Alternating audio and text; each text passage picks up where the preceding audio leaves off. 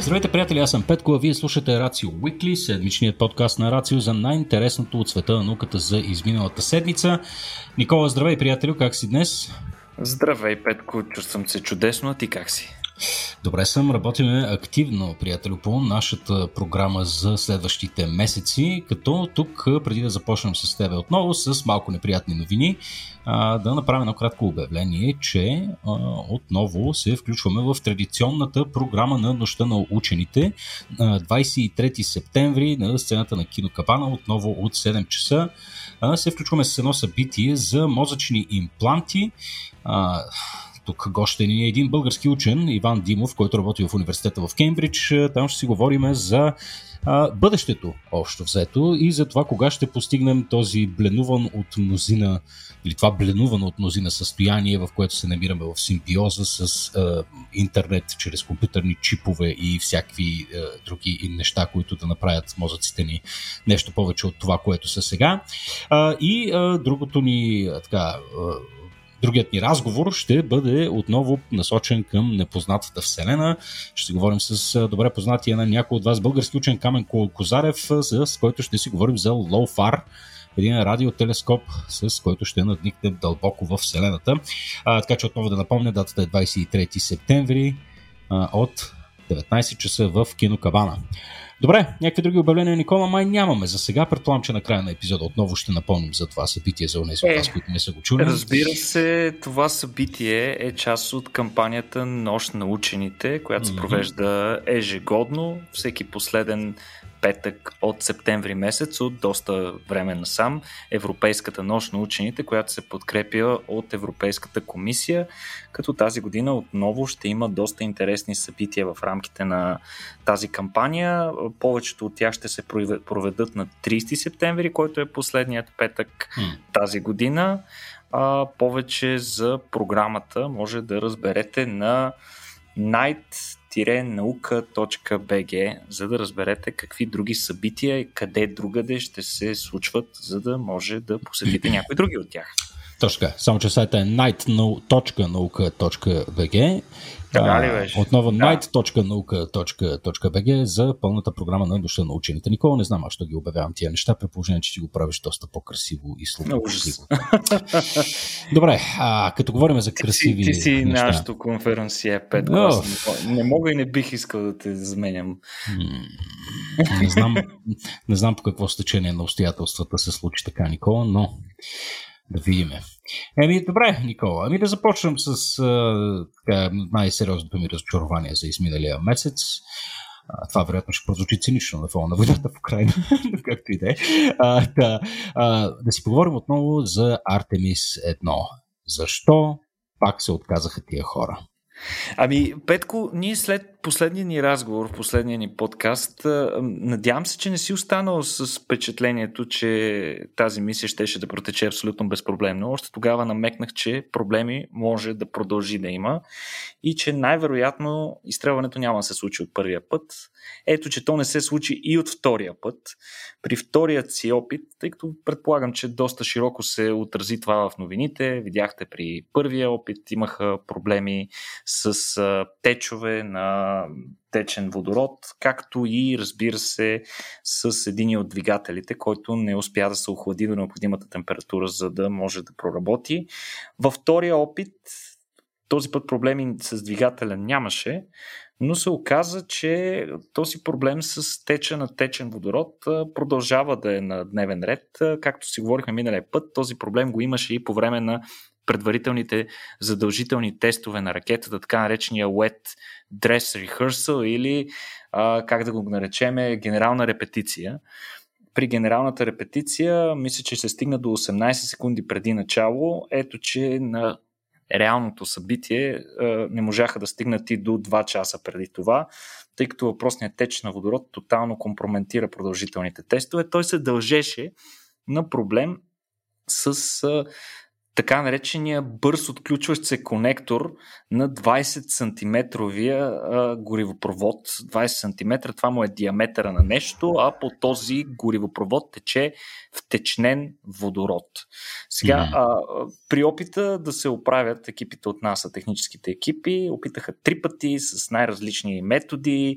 В единия случай опитаха се да рестартират презареждането, което не даде добър резултат, след което се опитаха да му окажат по-голямо налягане с цел, така или че под въздействие на налягането да се получи по-добро уплътнение. Не се получи и това. Опитаха се да спрат подаването на горивото, да дадат възможност на въпросният конектор да се стопли и да промени отново геометрията си, така че да пасне съвсем на ракетата, и това не се получи, вследствие на което инженерите бяха принудени да се откажат. Малко след този втори опит те твърдяха, че всичко е под контрол, ще направим нов опит до няколко дни, но при последващия анализ на данните се оказа, че нищо не е окей и трети опит няма да има, поне на този етап. Сега да си поговорим изобщо какви са предизвикателствата при работа с течен водород. Значи, течният водород, така нареченият криогенен водород, в комбинация с течен кислород представлява, може би, най-ефективното ракетно гориво, с което човечеството разполага. Най-ефективно ще рече, че за количество гориво се отделя най-високо количество енергия. Освен това, при използване на водород и кислород, остатъчният крайният продукт е всъщност водна пара, което е абсолютно безобидно, за разлика от хидразиновите горива, които са на основата на хидразин, които генерират доста отровни вещества и е много трудно да бъдат тествани и използвани над гъстонаселени области. Чакай, значи ли това, че това, което излиза от ракетата при изстрелване, е безопасно, че в някакъв смисъл е екологично чисто изстрелването? Абсолютна водна пара. Точно така, Петко. Сега, обаче, както казах, това има много предизвикателства. Хубаво, много ефективно, всичко точно, обаче се оказва, че водорода, както всички знаете, е първият елемент от Менделеевата таблица. Бидейки първият, той е най-лекият и най-малкият елемент. Това го прави способен, той е толкова малък, че буквално може да минава между атомите в кристалната решетка на различни материали. Да се промъква между тях, Петко. Това означава... Аз веднага си представям как това нещо се просмуква в тялото на ракетата буквално. Ами, не толкова да се просмуче в тялото, колкото може да излезе навън в близост до ракетната площадка и да създаде опасност от пожар или дори от експлозия. Сега, това е за нормалния водород. Сега, когато си говорим пък за свръхохладен вече, течен водород, който се подава под високо налягане, там вече проблема е още по-голям. И тъй като, защо сме избрали течен водород? Ами, защото поначало СЛС ракетата е до голяма степен наследство от космическите совалки. Но и при тях имаше големи проблеми, като средно при почти всички полети на космическите совалки, средно на всички полети се наблюдават около 2 отлагания на полет, отново заради сходни течове, което означава, че в някои случаи е имало дори по 5, 6, 7 отлагания, докато в други случаи совалката е излитала от първия път. Така че това, че има отлагания, не е голяма изненада. Сега въпросът е защо НАСА след толкова години и толкова лош опит от совалките са избрали да продължат да работят с този тип гориво и при новата си най-мощна ракета. Оказа се, че една от основните причини е бил Сената, Петко. Отново се намесва политиката в този проект. Оказва се, че Сената е притиснал НАСА по време на преразглеждането на проекта да се използват двигателите от совалките, въпреки мнението на много експерти, които са твърдяли, че това не е добра идея за толкова голяма ракета. Включително можем да дадем за пример частната компания SpaceX на Илон Мъск, които избраха за своята голяма ракета Starship, за своят проект Starship, избраха двигател, който работи на метан. И това не е случайно. Добре, чакай сега, това като кажеш, те са ги избрали по политически причини, сиреч, представям си, ти май го спомена всъщност в предишния епизод, че доста хора работят по сглобяването на тия двигатели. Точно така, и тези двигатели ги имаме налични и в крайна сметка, за да не се хвърлят, от цената са решили, дай да ги да ги използваме по някакъв начин, а и разбира се да запазим работните места на хората, които се занимавали с производството и поддръжката на тези двигатели, съответно производство на части за тях, турбопомпи и така нататък.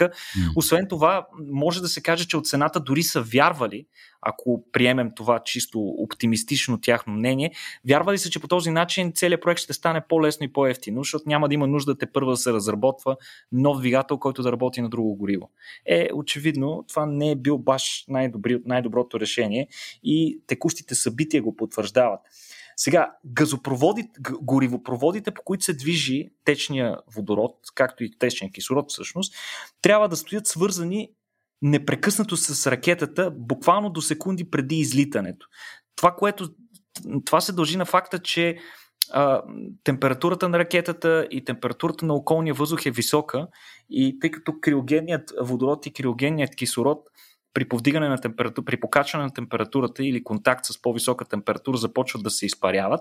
Това означава, че ако ние напълним ракетата и изстреляме след един час, тя няма да е толкова пълна, резервуарите няма да са толкова пълни, колкото са били преди един час, тъй като част от горивото ще се е изпарило. И затова тези горивопроводи допълват непрекъснато това, което се изпарява от тези, да ги наречем, летливи горива, които представляват газове, които предварително са втечнени. Сега, това е причината да не може горивопровода да се прикрепи плътно. Представи си да фанем да го занитиме с някаква отверка или с винтоверт директно за ракетата, използвайки някакво мощно плътно уплътнение. По този начин няма да има течове, обаче не можем да си го позволим, тъй като наблизо до ракетата не може да има хора, които да отвиват и завиват някакви неща. И затова идва на място въпросният Quick Disconnect порт. Това са портове, които могат дистанционно да се отделят от ракетата непосредствено преди излитането. И всъщност проблемът е възникнал именно на това ниво, че се е компрометирало плътния контакт между оплътнението на газопровода и ракетата и оттам е изтичал течен водород. Водорода, както казахме, освен силно запалим, доста експлозивен. И само 4% водород в близост до ракетата се смята от датчиците на ракетата за сериозна опасност, пожарна опасност и води до автоматично блокиране на изстрелването на ниво компютрите на ракетата. В деня на този втори опит техниците на НАСА са засекли 3-4 пъти по-високи стойности, което означава, че имало и сериозна опасност от пожар. Сега, каква е причината? След като премина разследването, което трябва между другото в нетипичен за нас стил изключително бързо, излезе доста интересен резултат какво точно се е случило. Оказва се, че в процеса на изстрелването към ракетата потичат към компютъра на ракетата потичат десетки различни команди, които се изпращат към нея от операторите и поради някаква неизвестна причина е била изпратена команда за отваряне на погрешна клапа. Това обаче веднага е усетено от операторите и те веднага са коригирали тази своя грешка, буквално 3-4 секунди след като е направена. Но за това време конектора на проблемния горивопровод е бил подложен на толкова високо налягане, че вероятно се е деформирал и това е довело до повреда в оплътнението.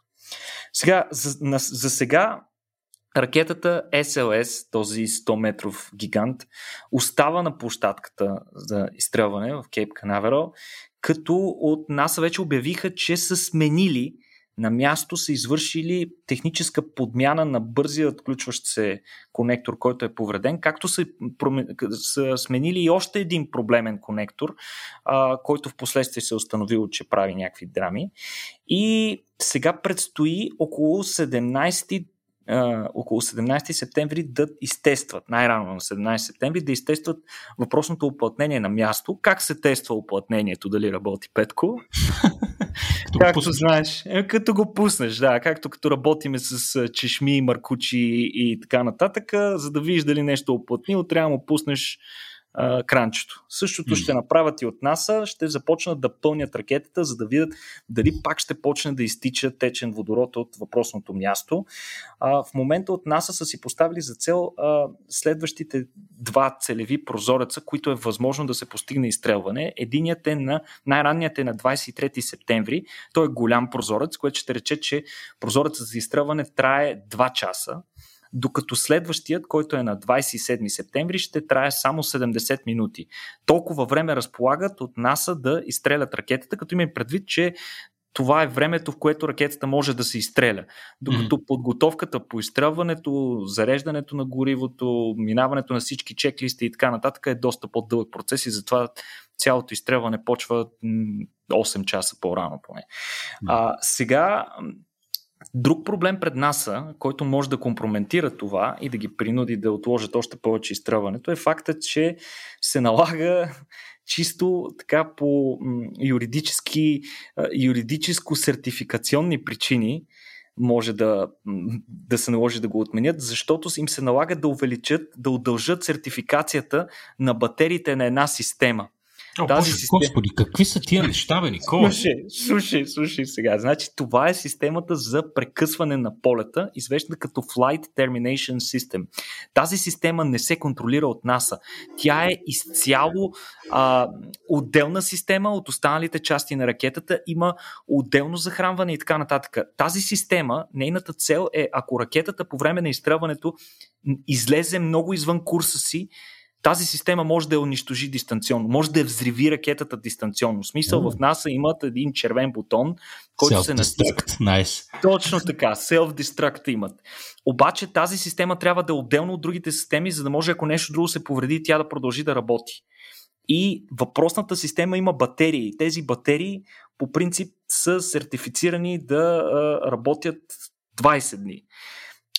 И вече от там Space Force те получиха разрешение да използват, да удължат този срок на 25 дни, това преди последният опит на изстрелването. Те им го позволиха, но сега, за да направят следващ опит за изстрелване, им трябва да им го удължат на 40 дни.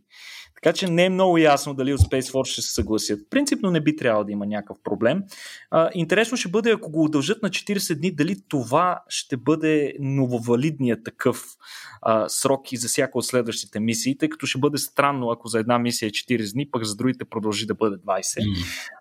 Иначе, ако не я удължат, това означава, че ракетата ще трябва да се върне от площадката в така нареченият хангар или VAB, Vehicle Assembly Building, където ще бъде извършена строга инспекция на системите на цялата ракета, ще бъдат сменени въпросните батерии и така нататък, което със сигурност ще доведе до огромно забавяне, защото процесът трае една седмица да я върнеш ракетата, една седмица после да отново да я изкараш.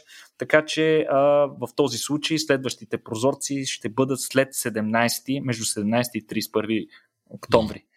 Така че може би има немалка вероятност, Петко, скоро да нямаме изстрелване на СЛС, нещо, което чакаме от години вече.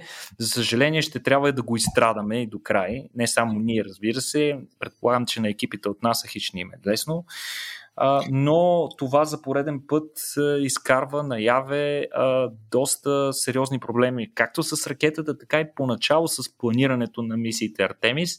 И отново задава огромния въпрос, така ли ще бъде и през следващите години и какви са перспективите пред серията от мисии Артемис. Нещо, за което си говорихме миналия път, оставям на нашите слушатели да си прочитат допълнително и да оформят сами своето мнение по въпроса, но както редица космически експерти вече изтъкнаха, самата мисия Артемис някак си изглежда като мисия не от този век.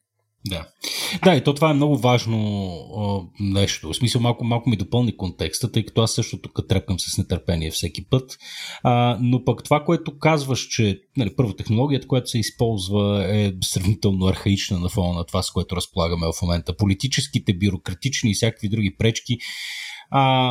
Да, малко контекста се променя и тук, ако мислим наистина за периода на совалките, ако казваш, че едни 3 до 4 забавения са били нещо стандартно, не бива да се изненадваме, че това се случва и сега.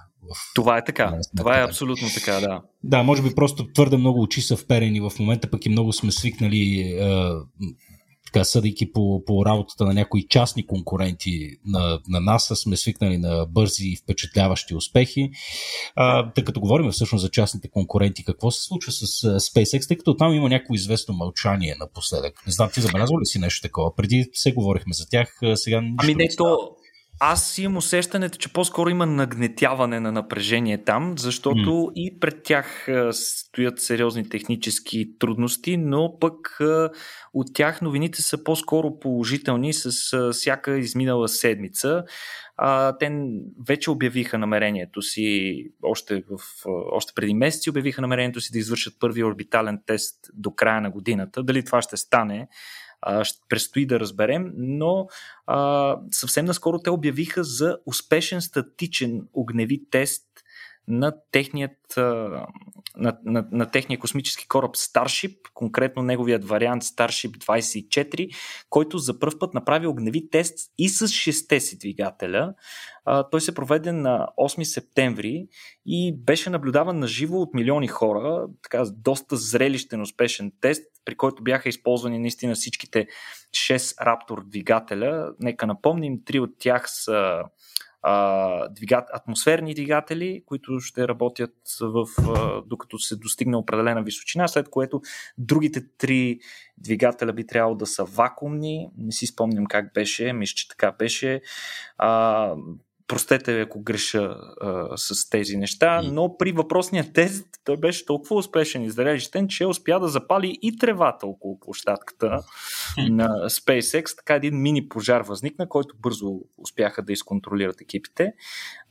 Иначе при този тест, който трае само 8 секунди, под въздействие на силните вибрации и краткотрайното претоварване, 30 от термозащитните плочици по Starship са се или повредили, или директно са изпаднали от кораба, което самия Илон Мъск го коментира, като каза: ние затова правим тестове, за да ги видим тия неща, докато ракетата ни е на земята, а не да имаме проблеми, докато тя е във въздуха.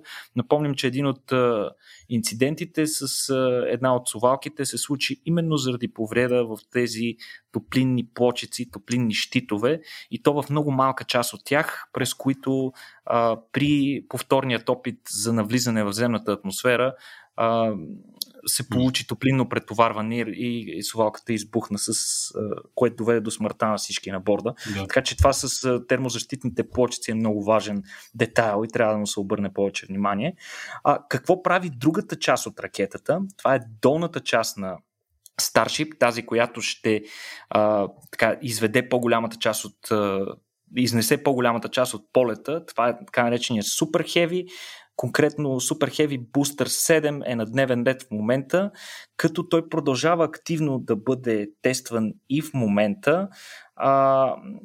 Имаше проблеми при последния статичен тест, който се извърши на 31 август. Един от 3 двигателя, с който го тестваха, не успя да запали. Интересното беше, че от SpaceX успяха да подменят двигателя за един ден, с което доста се подиграваха на НАСА, която не може да смени една клапа за няколко седмици. Те го смениха и за един ден двигателя, разбира се. Като Booster 7, припомняме, той ще разполага с 33 такива двигателя. В момента се чуват слухове, че съвсем скоро предстои тестването на въпросния компонент с запаване, едновременно запаване и на 33-те двигателя.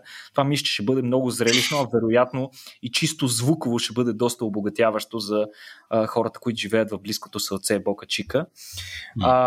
Ще видим и там какво предстои, но както казахме, ако всичко върви по план, което мен лично много ме съмнява, но ако всичко върви по план, има шанс да извършат наистина първия си орбитален тест до края на тази или рано в началото на 2023 година.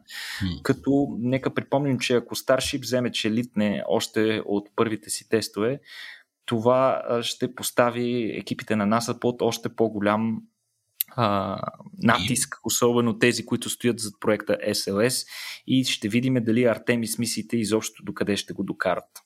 Абе, искрено се надявам да не се чувстват под натиск, между другото, защото бързането и особено политическия натиск обикновено не се отразяват добре на такива мисии и хора си умират от такива работи. Аз съм абсолютно съм съгласен с тебе. Не върху инженерите трябва да бъде натиска в този момент. Има си хора, които трябва да го понесат този натиск, така наречените администратори, менеджери. Ще видим до какво ще доведе. Аз лично винаги съм бил на мнение, че конкуренцията в която и да е сфера в дълготраен аспект води до по-добри резултати за всички. Така че ще видим.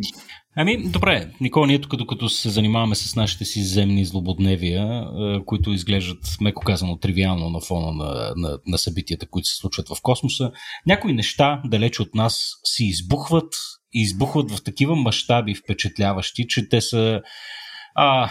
не знам дали имаме точните думи да ги опишем, но пък за сметка на това явно имаме изображения, които откриваме постфактум. Ще кажеш ли за какво точно говоря, Никола? Ами, ние, Петко, с теб няколко пъти сме си говорили за това интересно събитие, което се случи през 2019 година с една от най-известните звезди, червеният гигант Бетелгейзе. Червеният гигант Бетелгейзе е в... фокуса на доста астрономи, астролюбители и изобщо хора, които наблюдават космически събития и явления, защото тази звезда е... Доста хора се смятат, че е в края на живота си и тъй или иначе, как да го кажа, смисъл в типичния си човешкото ни влечение към сира, всички тайничко се надяваме, че тя ще вземе да избухне в рамките на нашия живот, за да наблюдаваме ние с притаен дъх така мощта на едно толкова грандиозно астрономическо събитие, което имаме щастието да се развива на достатъчно голяма дистанция от нас, за да е безопасно за Земята.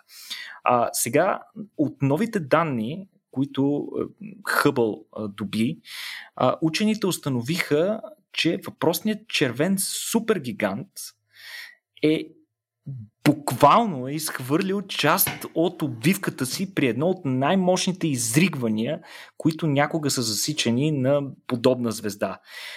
През 2019, нека напомним, че Бетелгейзе за кратко време се затъмни до толкова, че дори хора с любителските си телескопи от къщата си успяха да наблюдават това, успяха да видят как яркостта на тази звезда намаля с 30-40%. Това продължи в продължение на няколко седмици и доведе до доста спекулации какво точно се случва. Включително една от тях твърдеше, че предстои експлозията, дългоочакваната зрелищна смърт на червения супергигант, но това нещо не се оправда. Малко по-късно Бетелгейзе си възстанови яркостта и никой не знаеше точно какво се случва. Ето, че сега вече добиваме повече детайли по тази тема. Оказва се, че вероятната причина е въпросното изригване, което може би е основната причина за затъмняването. До този момент, както казах, толкова масивно и мащабно изригване на маса от каквато и да е звезда не сме наблюдавали никога, така че това е доста епохално и важно от астрономическа гледна точка. Всички астрономи наблюдават това с огромен интерес. За да си представите всъщност що за звезда е Бетелгейзе, нека се опитаме да я поставим в нашата позната слънчева система. Ако я сложим така, че центъра и да е на място, където е центъра на нашето слънце, Бетелгейзе е толкова голям, че ще достига до орбитата на Юпитер. Нали? Мисля, че можеш да си представиш, Петко, за колко гигантска, огромна звезда. Обаче такива супергигантски звезди обикновено живеят доста кратко. В смисъл, за разлика от тях, да кажем, нашето Слънце, което в момента е на около 5 милиарда години, му остават поне още 4 милиарда години живот. Тоест, той е някъде на средата на живота си, така в средна възраст. Предстои му кризата на средната възраст, дано да не я доживеем и ние. Но Бетелгейзе, който сега е на около 2 милиона години, забележи колко хиляди пъти по-малка възраст, но вече е към края на живота си и му остават според специалисти не повече от 100 хиляди години, плюс-минус.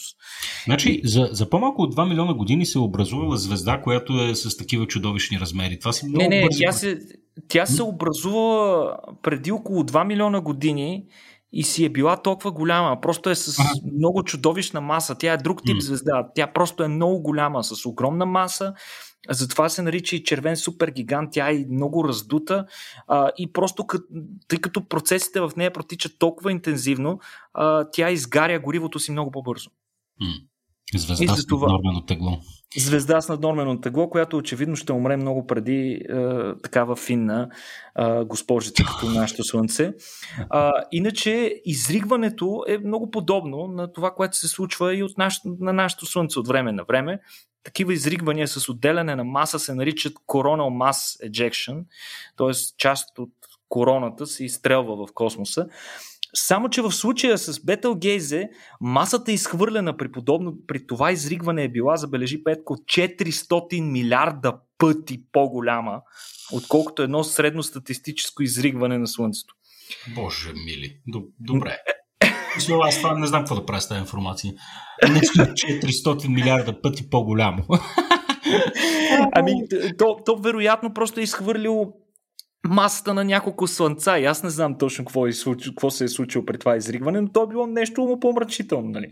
Сред изригването, на мястото, където се е изригнала звездата, се е получило студено петно на повърхността. Пресисило като гигантски белег върху повърхността на звездата и най-вероятно заедно с огромното количество газ, което е изхвърлено в атмосферата и в космическото пространство около звездата, това е и основната причина за затъмняването, което са наблюдавали астрономи и астролюбители през 2019 година. Разбира се, обаче това не е края на живота на Бетелгейзе. Той, както споменах по-рано, много бързо се възстанови и през още миналата година, доколкото знам, напълно възстанови типичната си яркост. Очаква се астрономите да обърнат внимание на Бетелгейзе, като отделят част от наблюдателното време на Джеймс Уеб, за да го обърнат в тази посока и да разберат повече детайли за това какво точно се случва с него в момента и какви са последствията от това мащабно, би го нарекал чудовищно слънчево изригване. Иначе, когато дойде време в края на живота на Бетелгейзе, той наистина ще свърши много зрелищно, като ще образува така наречената свръхнова, нещо, което нашето Слънце няма достатъчно маса да направи. Когато това се случи, подобен свръхгигант от мащаба на Бетелгейзе, когато избухне в супернова, ние ще можем да наблюдаваме тази супернова дори през деня, Петко. В продължение на седмици ние ще виждаме огромно светещо петно някъде в видимото поле на небето, а пък нощта вероятно ще бъде още по-зрелищно. Така че не знам, аз май също се падам с Ирджия. Ще ми се да мога да го видя това.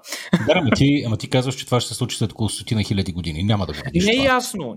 По някое време в следващите 100 000 години, но това означава, че може да се случи и утре, може да се случи и след 50, може да се случи и след 1500 или след 10 000 или 100 000 години. Никой не знае. Да, във всеки случай това, което наблюдаваме тези изригвания, са като симптомите на един болен човек. Се носи кашля звездата и всеки момент. Да, покашля си. Така леко се е поизкрачила, ако мога да кажа.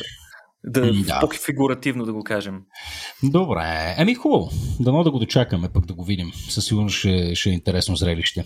Добре, Никола, следващото интересно зрелище, върху което искам да обърнем внимание, една мисия, върху която ни обръщаме внимание вече няколко последователни епизода и днес имаме апдейт и това е мисията DART, чиято цел всъщност е да тества способността ни да ударим астероид. Мисля, това е първият ни опит за космическа защита. Първият въпрос, Никола, можем ли мисията DART да я насочим към Кремъл, за да тестваме? Вече не. Тя отдавна е далеч от Земята, по път към оригиналната си цел. Да, наистина, много интересно, говорейки за изригването на Бетелгейзе, се насочваме към друго катаклизмично събитие, което от време на време се случва и с нашата планета и което може да доведе до края на живота на нас хората, до голяма степен и на много от другите видове. Това са попаденията от астероиди, които вече са се случвали. Да питаме динозаврите за това. С такава цел си е поставила мисията наистина. Това е първия, както каза ти, пример за тестване на метод за планетарна защита. Конкретно в случая ще се използва кинетичен сблъсък.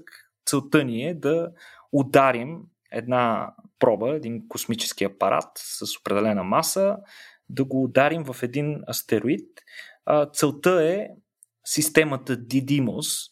Didymos е система от два астероида, по-големия се казва Didymos, а около него орбитира, подобно на негова луна, орбитира един по-малък астероид, който се нарича Dimorphos. И целта на мисията DART, което между другото, освен че е съкръщение, DART в превод от английски е такава стреличка за дартс. Нали, чували сте тази игра с стрелички, които се... Много симпатична аналогия. Да, да. И всъщност всичко трябва да протече абсолютно точно по този начин и да се удари десятката, за да протече успешно въпросната мисия. Те от НАСА получиха първите реални снимки на целта, като те бяха получени от оптичните системи на борда на DART. Нека кажем, че астероидите, за които така често си говориме в нашите предавания, са сравнително малки обекти на фона на астрономическите мащаби около нас и на фона на открития космос, и те не се наблюдават толкова лесно. Не е толкова лесно да ги видиш.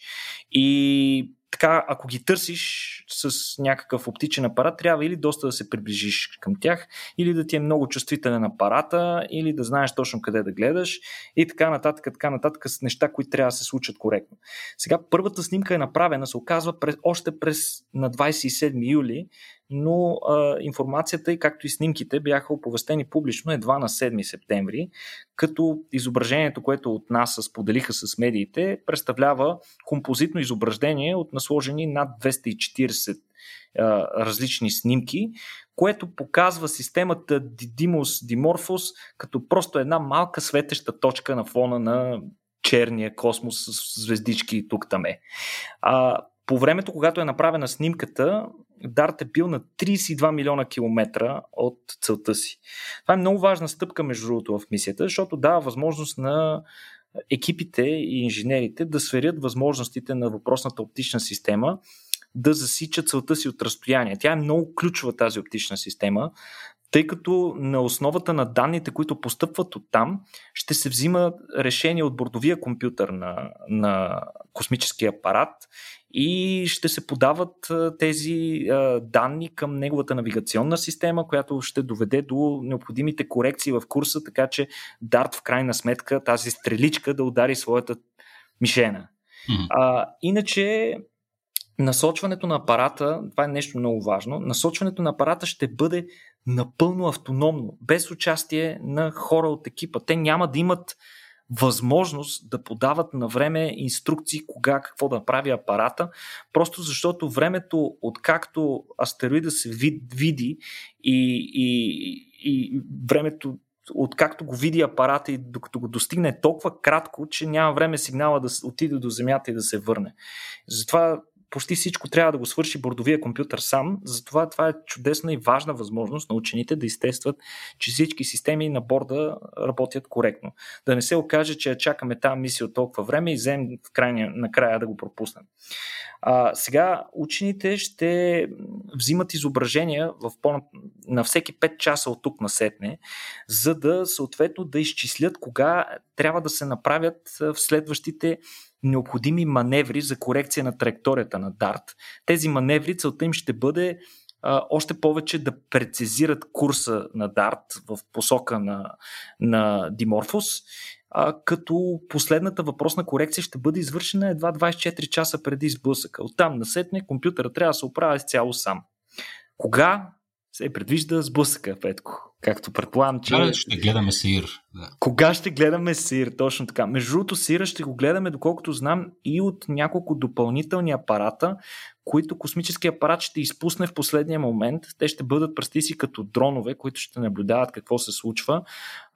Той ще ги пусне в съвсем последния момент, за да можем ние да видим с очите и сензорите им какво точно се е случило, дали апаратът е ударил успешно целта, какви са пораженията и така нататък.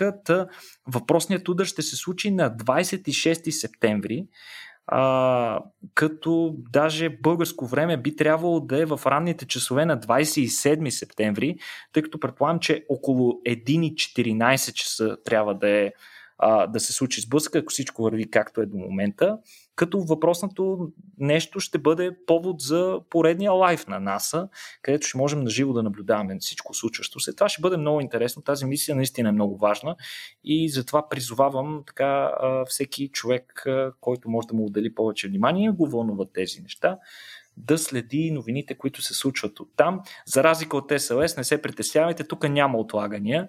Или ще оцелим, или няма да оцелим. Това е.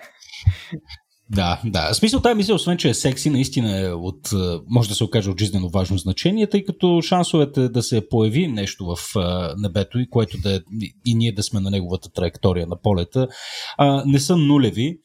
А пък ти сам посочи, че историята показва, че подобни събития биха могли да сложат край на живота на Земята. Така че мисията, освен че е секси, е наистина важна, така че ние ще следим внимателно. Иначе, връщайки се към историческите прецеденти, свързани с подобни апокалиптични евенти, как се казва астероида, бе, Никола, който е унищожил динозаврите? Как сме го кръстили това? Чикшулуб се казва.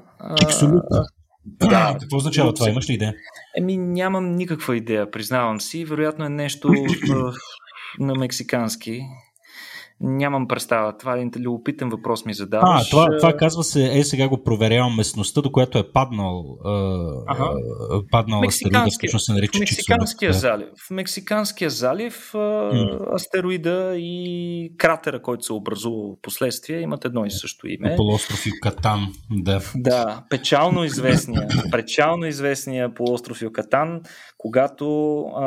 където преди около 66 милиона години се е разиграла една от най-чудовищните трагедии, които не ни позволяват в момента да яздим тиранозавър.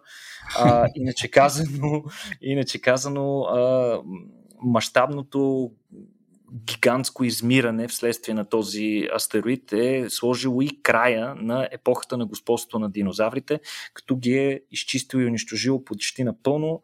Единственото, което остава от тях е, разбира се, техните наследници, птиците, които по устройство доста наподобяват на динозаврите тогава.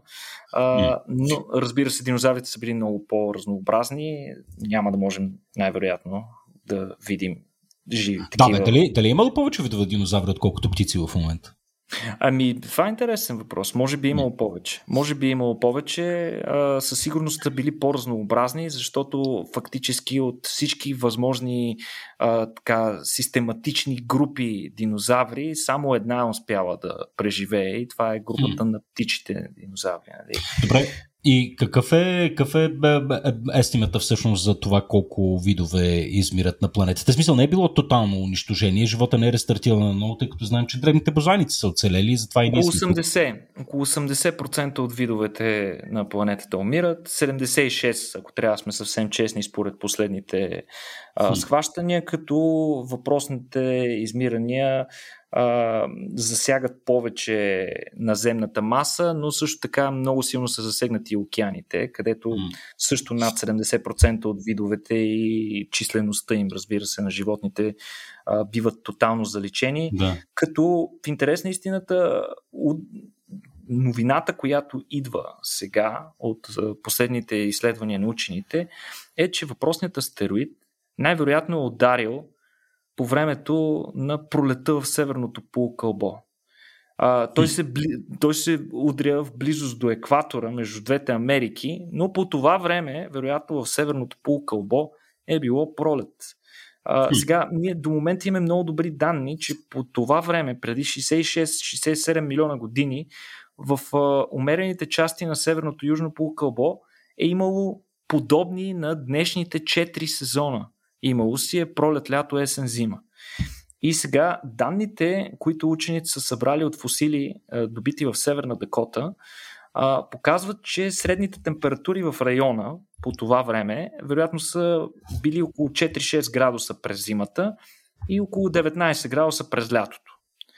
Сега, когато падне метеорит, какво се случва? Нали? Очевидното, освен че се получава едно гигантско огнено кълбо, така брутална ударна вълна обикаля планетата няколко пъти, на място се получава кратер, получават се пожари, огромната енергия, която се получава при сблъсъка, се отделя под формата на топлина, която запалва неща в радиус от няколко хиляди километра във всички посоки. Освен всичките тези доста приятни неща, това, което се случва, е, че от планетата буквално се откъсват парчета скала, които добиват толкова висока енергия, че излитат в космоса. Така да се каже, разхвърчат се полуразтопени скали, Петко. Достигат първа космическа гъти.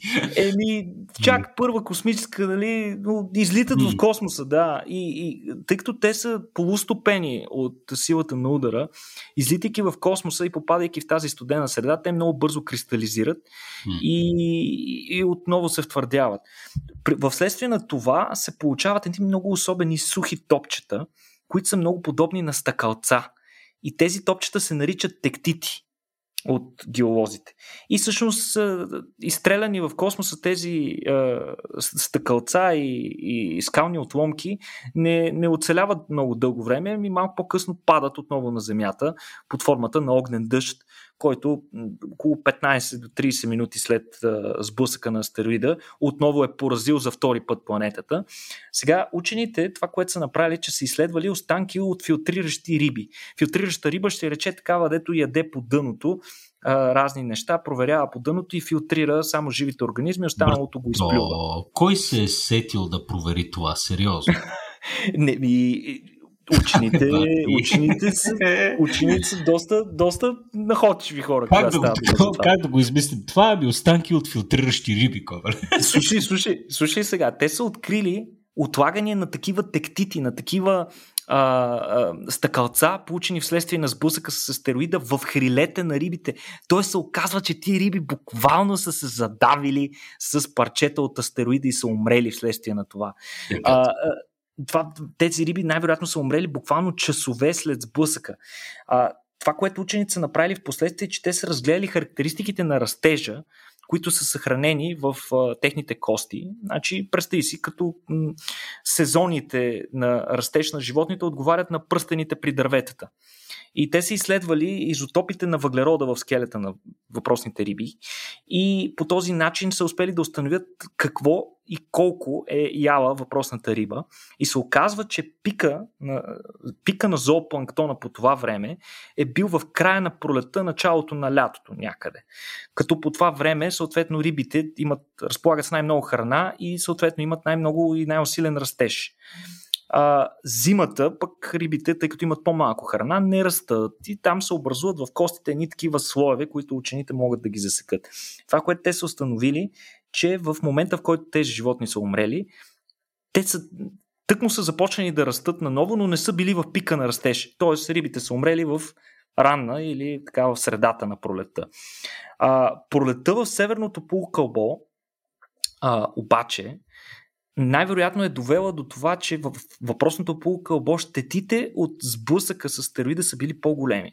Тъй като в южното полукълбо съответно е било противоположния сезон, било е есен и там растенията, да кажем, широколистните гори тъкмо са губили листата си, животните са търсили убежище за предстоящата зима и затова в южното полукълбо като цяло видовия състав е доста по-слабо засегнат.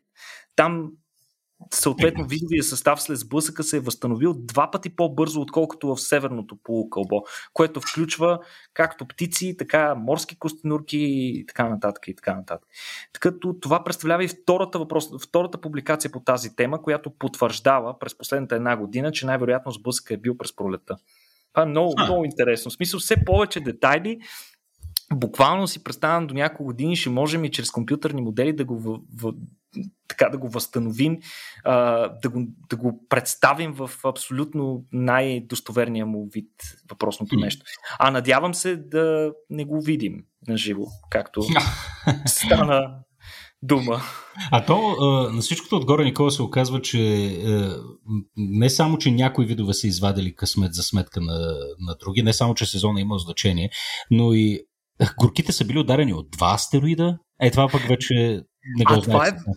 Да, това е вече пък съвсем потресаващо. Наистина, някой така, създател или как да го наречем, или просто съдбата е много мразила динозаврите, защото най-вероятно от данните, които учените са получени, Земята по същото време е била ударена от втори астероид. Значи учените са сканирали океанското дъно край вулкана на Дир и там са се натъкнали на втори, доста по-малък кратер, който е бил от същия период, пак около 66 милиона, преди около 66 милиона години. Въпросният кратер се намира на запад от бреговете на Африка, като кратера с диаметър 10 км и е дълбок около няколко стотин метра. Той е бил затрупан под стотици метри седимент, който се е натрупал в следващите милиони години върху него, и е бил скрит. И затова, за да го детектират учените, са използвали специален метод, който се нарича сеизмично отражение, който с помощта на такива сеизмични вълни може да прониква в дълбочина в различните така, геологични слоеве и да разкрива детайли, които иначе са абсолютно невидими за простото ни око. По този начин те са успели да погледнат под гъстите слоеве седименти и скали, които са се натрупали. И в последствие това, което са установили наличието на въпросния кратер, учените са анализирали кратера и са извършили компютърно моделиране, като това компютърно моделиране показва, че вероятно кратерът е продукт на астероид, който е ударил планетата ни. Той е бил с диаметър 400 метра и е паднал в част от океана, който по това време е бил 800 метра дълбок. И вследствие на удара се образувало, разбира се, както споменахме преди това, огромното огнено кълбо. Образували се и гигантски цунами, които вероятно са били с височина стотици метри. Но по-важното е, че ударът е предизвиквал много мощни сеизмични вълни, предизвикал е гигантско земетресение, което е било с магнитуд около 7,5 по Рихтер, което е, най-вероятно е задействало в региона подводни свлачища, които са довели до още по-големи цунамита, които са продължили да обикалят планетата ни по-късно. Въпросната експлозия от удара на този сравнително малък астероид, както казахме, с диаметър 400 метра. Нека напомним, че Чикшулуб е бил доста по-голям астероид с диаметър няколко хиляди метра. Сега 1000 пъти по-силна е била експлозията от тази при избухването на вулкана Тонга, който вероятно е най-силното изригване в последните 100 години. Ние го наблюдавахме буквално тази година, като според учените може да има и родословна връзка между астероида, ударил планетата, астероида Чиксулуб, големия астероид, и този по-малкия, като една от техните хипотези на учените се нарича хипотезата на по-малката сестра. Според нея, тези два астероида може да са били части от един по-голям астероид, който при навлизането си в атмосферата на планетата или малко преди да навлезе в атмосферата, да кажем при контакта с земната гравитация, той може би се е разпаднал на голямо и малко парче. Подобно, между другото, нещо беше в този блокбъстър, холивудския "Смъртоносно влияние", Петко, спомняш ли си? Там също се разпаднаха на две парчета. Да. Не на две, ами на много. Даже на две основни и после... На две основни едно, да. И едното трябваше да удари водата, а пък другото земята, и те разрушиха голямото, давайки шанс все пак, нали, на планетата ни, на хората да оцелеят. Та въпросната хипотеза на учените, нали, твърди, че в този случай ударът е влошил значително ситуацията на живите организми, живели по това, но има и друга хипотеза, пък, която е хипотезата на далечния братовчет, поред която въпросното разделяне на астероидите се е случило много по-далече и много по-отдавна, като повечето астероиди се намират или в астероидния пояс, или в пояса на Кайпер. Като най-вероятно те там си също се движат и контактуват гравитационно едни с други, и според тази хипотеза може би в този астероиден пояс се е случило някакво разбъркване и някакви сблъсъци между фрагменти, вследствие на което две от тези скали са навлезли по-навътре в Слънчевата система, и въпросните две скали, едната по-голяма и по-малка, са били и двата астероида, които са ударили планетата ни преди толкова време. Може, разбира се, да е било и случайно. тъй като данните, които имаме до момента, сочат, че подобни астероиди вероятно удрят планетата ни на всеки около 700 000 до 1 милион години. Астероиди с диаметър около няколко стотин метра. Предстои да се вземат проби от седимента, това е много интересно. Факта, че учените са детектирали подобно нещо на стотици метри под седимента, нали, от тук насетне, това не е края на въпросното изследване. Учените планират да направят сондаж в района, за да разберат повече за това, да вземат проби, да видят съответно и повече за природата на астероида, а може би и ще намерят някакви фрагментчета от него. Това би било доста впечатляващо. Да. Добре, сега си мисля как всеки път трябва да преразказвам наново историята за това как са умрели динозаврите на децата си. Ти си мислиш, че нещо вече е окончателно и разказваш тая история, а те нещата се променят постоянно. Ами Петко, аз мисля, че то след първи удар настъпил такъв хаос, че то каквото и да се случва после, те едва ли са усещали разлика. Да, вероятно е така. Добре, чудесно, Никола. Сега на изпроводяк отново да напомним на нашите приятели за Нощта на учените, събитие, което се провежда традиционно. Тази година датата е 30 септември, като цялата програма може да видите на сайта night.nauka.bg, а пък ние от Рацио правим едно подгряващо събитие на 23 септември с двама фантастични български учени, Иван Димов от университета в Кембридж, с който ще си говорим за мозъчни импланти, и Камен Колкозарев, с който ще си говорим за LOFAR или за радиотелескопия. Благодаря много, че ни слушахте. Благодаря много на Никола Кереков, който полага неимоверен труд, за да подготви цялата тая информация, която да осветли ума ви всяка седмица. Ако искате да продължим да го правим това нещо, може да ни подкрепите в сайта patreon.com/RacioBG или просто пък да разкажете за този подкаст на ваши приятели и познати. Мерси още веднъж, че ни слушахте и се надявам да се чуем и следващия път. Чао! Чао и от мен и до скоро!